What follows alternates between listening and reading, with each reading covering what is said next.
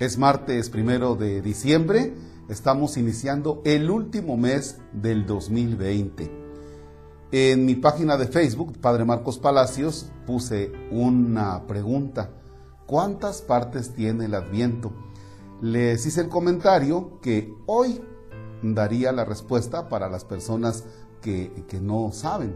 Entonces, al final de nuestra oración daré la respuesta. Mientras tanto, nos ubicamos en el libro del profeta Isaías. Es el capítulo once, versículos del uno al diez. En el nombre del Padre, y del Hijo, y del Espíritu Santo. Amén. En aquel día brotará un renuevo del tronco de Jesé. Un vástago florecerá de su raíz. Sobre él se posará el Espíritu del Señor. Espíritu de sabiduría e inteligencia, espíritu de consejo y fortaleza, espíritu de piedad y temor de Dios. No juzgará por apariencia, ni sentenciará de oídas. Defenderá con justicia al desamparado, y con equidad dará sentencia al pobre. Herirá al violento con el látigo de su boca, con el soplo de sus labios matará al impío. Será la justicia su ceñidor, la fidelidad apretará su cintura. Habitará el lobo con el cordero, la pantera se echará con el cabrito, el novillo y el león pasarán juntos y un muchachito los apacentará. La vaca pastará con la osa y sus crías vivirán juntas. El león comerá paja con el buey, el niño jugará sobre el agujero de la víbora. La criatura meterá la mano en el escodrijo de la serpiente, no harán daño ni estrago todo mi monte santo, porque así como las aguas colman el mar, así está lleno el país de la ciencia del Señor. Aquel día la raíz de Jesé se alzará como bandera de los pueblos, la buscarán todas las naciones y será gloriosa su morada. Palabra de Dios. Te alabamos, Señor.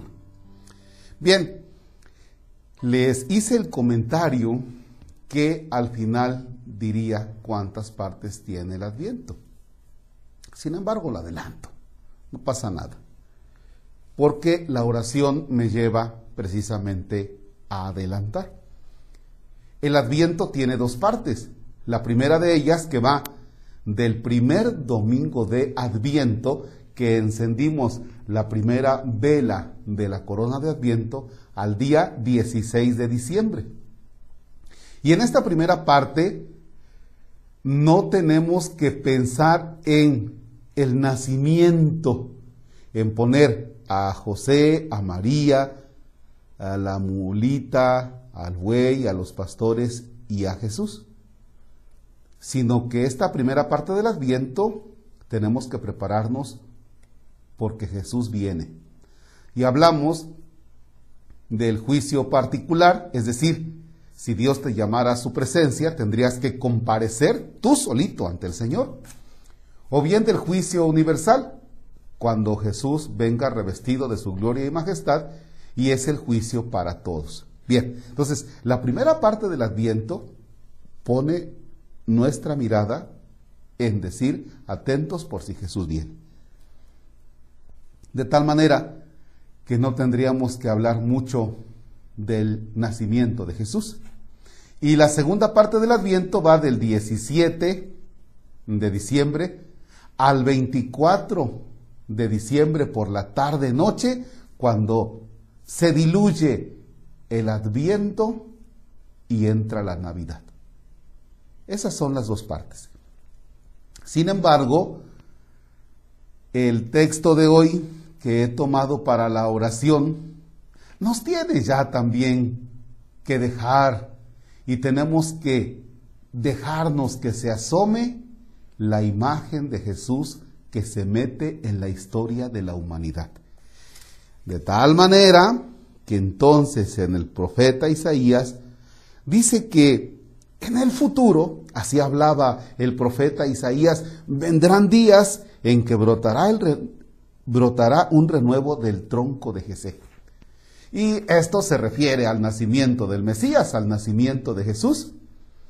Pero fíjense nada más las cosas a las que llevará el nacimiento de Jesús.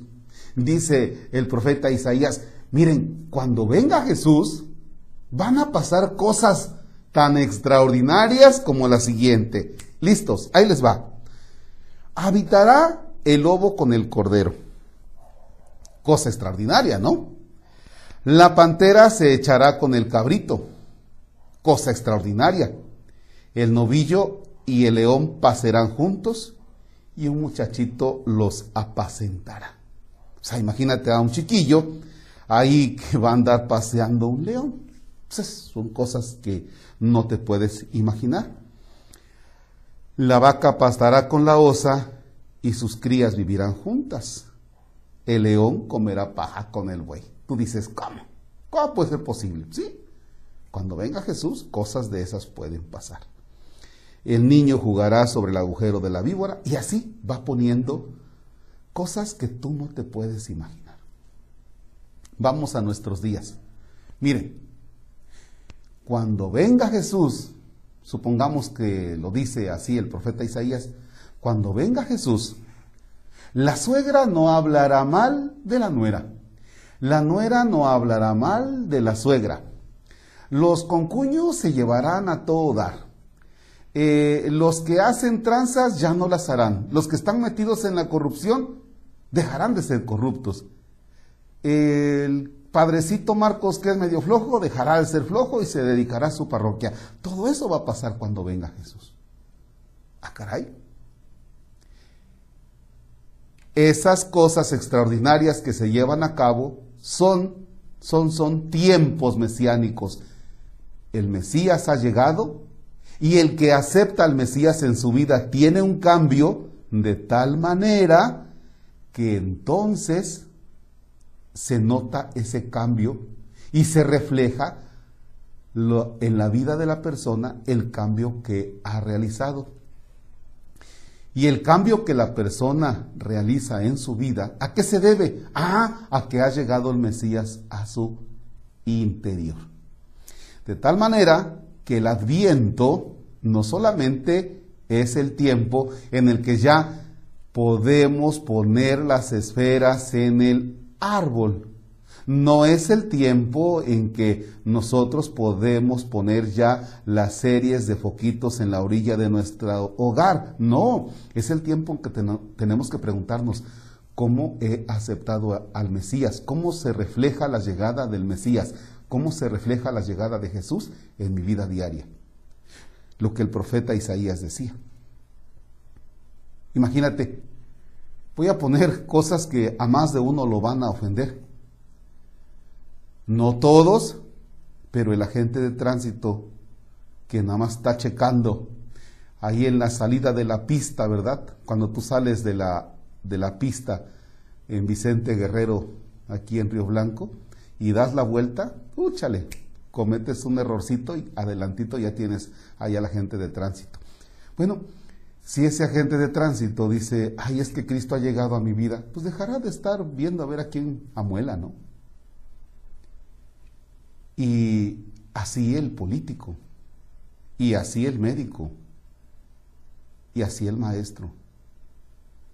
Miren, somos muy cristianos, no solamente católicos, sino de otras religiones. Somos muy cristianos, pero la llegada de Jesús parece que ha quedado solamente como una etiqueta, porque en nuestra vida poco se refleja. Vamos a meditar este instante.